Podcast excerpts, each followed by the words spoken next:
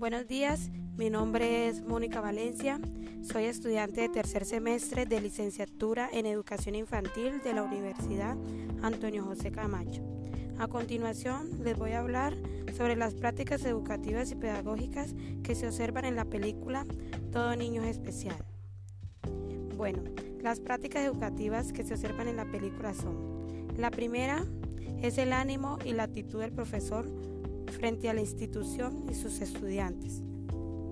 Otra práctica educativa que observé era que el profesor le permitía a los alumnos que practicaran de forma libre e independiente. El profesor demuestra amplio conocimiento de las características sociales y culturales en el entorno. Otra práctica educativa que utilizaba el profesor de arte era que a través de ejemplos y explicaciones guiaba la práctica de los estudiantes para que adquirieran mejor los nuevos aprendizajes. También algo que tenía el profesor era que él proponía experiencias de aprendizaje en donde implicaba salir del aula de clase para interactuar con los recursos disponibles en el entorno. Una práctica educativa del profesor era que él modificaba las actividades en dinámicas e interacciones pedagógicas. Otra era que él comprobaba que los alumnos estuvieran aprendiendo. A continuación les voy a hablar sobre las prácticas pedagógicas que observé en el docente. El profesor planificaba y organizaba sus clases acorde a las necesidades de los estudiantes.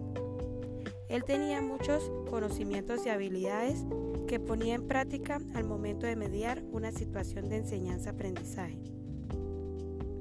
Otra era que este maestro implementaba estrategias para poder comunicarse con sus alumnos, hacía interacciones dinámicas con el fin de crear situaciones significativas que favorecieran el desarrollo de cada uno a través de espacios acogedores y seguros.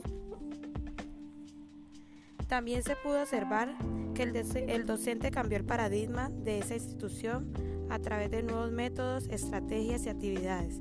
Transformó la enseñanza en esta institución. Este maestro de arte propiciaba ambientes afectivos y motivadores, partiendo de la inclusión de todos los alumnos.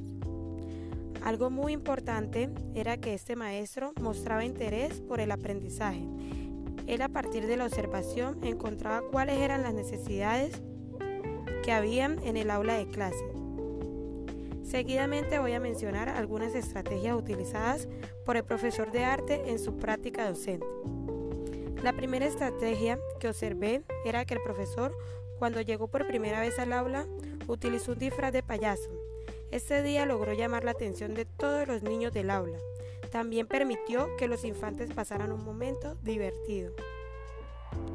En otra ocasión, la estrategia que utilizó el profesor fue realizar un diagnóstico por medio de una evaluación y caracterización del alumno que tenía la dificultad. Otra estrategia que implementó fue investigar sobre el entorno y contexto en el que el niño se desenvolvía con el fin de evaluar el porqué la dificultad y también para poder concientizar a la familia de la dificultad que tenía el niño en su aprendizaje, indagando sobre la realidad del pequeño, quién lo rodea, cuáles eran sus preferencias, sus habilidades y dificultades. Otra es cuando por medio de ejemplos de, filósofos, autores, el profesor logra darle a entender a Isaac que estos cuando eran niños también tuvieron la misma dificultad. Entonces por medio de esta explicación, sin herir sus sentimientos, le da a entender que él puede salir adelante y superar este problema y hasta llegar a ser muy grande también. La última estrategia que voy a mencionar es cuando el profesor Rand realizó el concurso de pintura para que todos los niños participaran. Eh, participaran y como el profesor sabía que esta era una habilidad de Icha, la cual le gustaba mucho, logró mediante esta estrategia que el niño expresara todos sus sentimientos, sus habilidades, eh, ocupando él el primer lugar en el concurso.